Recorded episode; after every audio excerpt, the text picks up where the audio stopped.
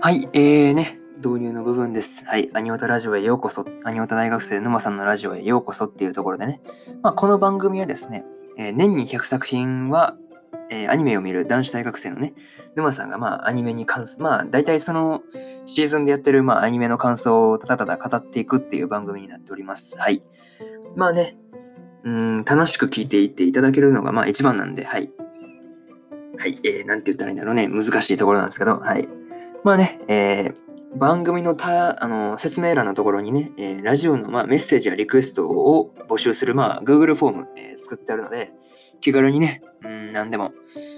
自分はこのね、アニメの感想どうでしたとか、何でもね、えー、あとは何だろうな、うん、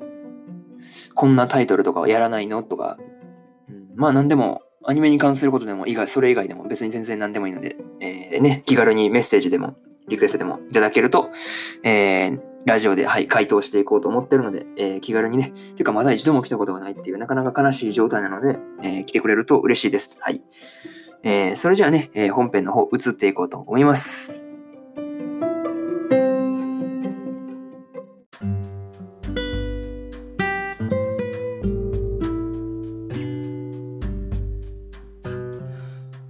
はい、えー、それではね、本編の方入っていこうと思います。えー、今日はですね、魔王学院の不適合者の、えー、ななわの感想をですね、えー、語っていこうと思いますので、えー、気軽にね、聞いていっていただけると嬉しいです。それじゃあ、あらすじからなんですが、えー、皇族派が、皇族派がどんな罠を仕掛けてこようと打ち砕く、そう決心したアノスは、父グスタから託された剣を手に、魔剣大会のいっかいせんへ臨む。また同地獄、選手控え室にて、己の胸元を強く押さえるレイ。いつもと様子が違うレイに対し、アノスは首輪をつけられているな、と人質の可能性を感じ取る。魔剣大会の背後でうごめく 存, 存在と陰謀とは一体。というね、公式サイトからの引用です。えー、ここからですね、えー、感想の方を順次語っていこうと思います。一つ目がですね、えー、レイの母親っていうところで、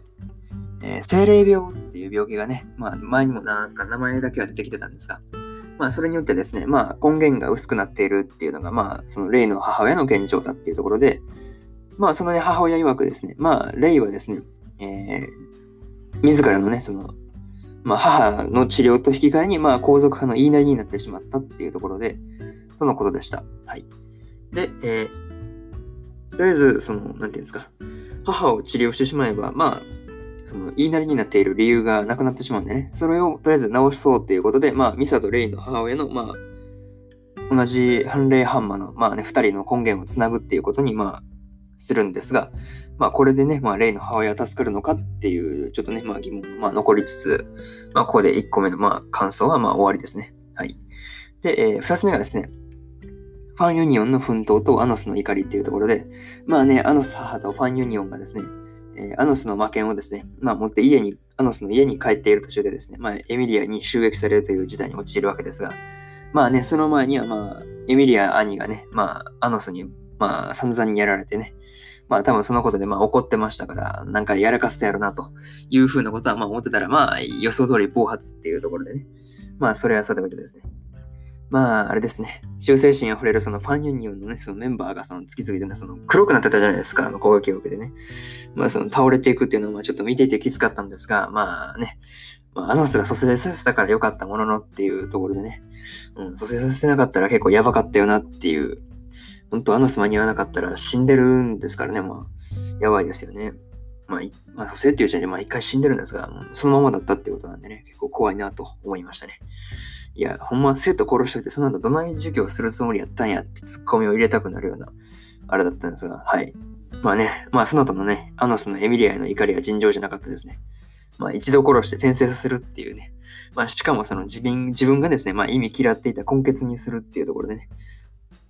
で、さらにですよ、追加でね、何度してもと根血に転生するというおまけまでつけて、なかなかね、まあここでちょっとアノスの、まあちょっと、なんていうんですか、魔王っぽい一面が見れたと言いますかね。まあそんな感じのところだったねっていう風なところで、はい。二つ目の感想はこんな感じですかね。で、三つ目がですね、まあレイの過去っていうところで、まあレイの母親がですね、反霊反魔っっていうね、まあ、あの感想の一つ目のところで、まあ、言ったんですが、まあね、あのでもレイってあの皇族派でだってことは、まあ、純血なわけですよ。違い別のものが混じってたらいかないんでね。まあ、レイ自身が根血だった、なんていうんですか。根血、純血ですね。うん。だった理由がまあ明らかになるっていうところで、まあ、レイは拾われていたっていうところでね。まあ、ただし、その育ての親とはまあ思えないほどの愛情をレイに母がね、育てていた、うん、注いでいたっていうところがまあ伝わった、伝わってくるね、その、えー、いいシーンだったなと個人的には思いました。で、まあ、最後にってところで、まあ、個人的にね、その、オープニングの前の、その、なんていうんですか、冒頭のね、まあ、アノス応援会はね、ちょっと耳からなんか、離れないな、という風なことをちょっと個人的には思ったりしています。でね、個人的にはその、ミサのね、えー、あの、レイの母親を助けてる時の、まあ、いつかなんて待ってませんっていうところのね、あの、一節なんか個人的に好きだな、と。まあ、今一人でも多く苦しんでる人を助けたいっていうところからね、その、そう思えないならいつかが来たってきっと命なんてかけられないっていうね、まあ、このセリフ個人的には好きだなというふうに思いました。まあ、さてですね、まあ、次回ね、そのアノスとレイの戦いが決着どうなるのかっていうところで、まあ、終わったわけですが、まあね、次回どうなるのかなと。なんか黒幕とか出てこうへんなと。まあ、なんか次回出てきそうな感じなんですけど、まあ、はい、それは一旦置いといてですね。まあ、どうなるのことなんか気になりますが、まあ、ここまでということで、えー、次週は、えー、まあ、はちがつのにじゅうくにちですね、音声を、まあ、撮ってですね、えー、アップしようと思っておりますので、えー、まあね、聞きに来ていただけると、はい、嬉しいです。それじゃあ、えー、締めのパートの方、移っていこうと思います。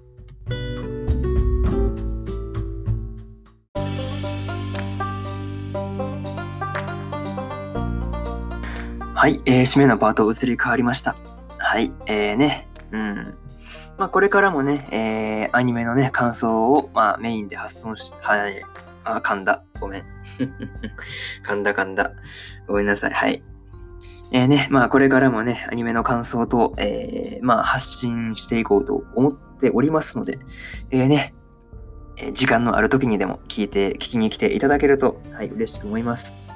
えー、それじゃあね、またね、あの Google フォームから、まあ、しつこいようですが、まあ、質問、質問っていうかな、まあ、何でも、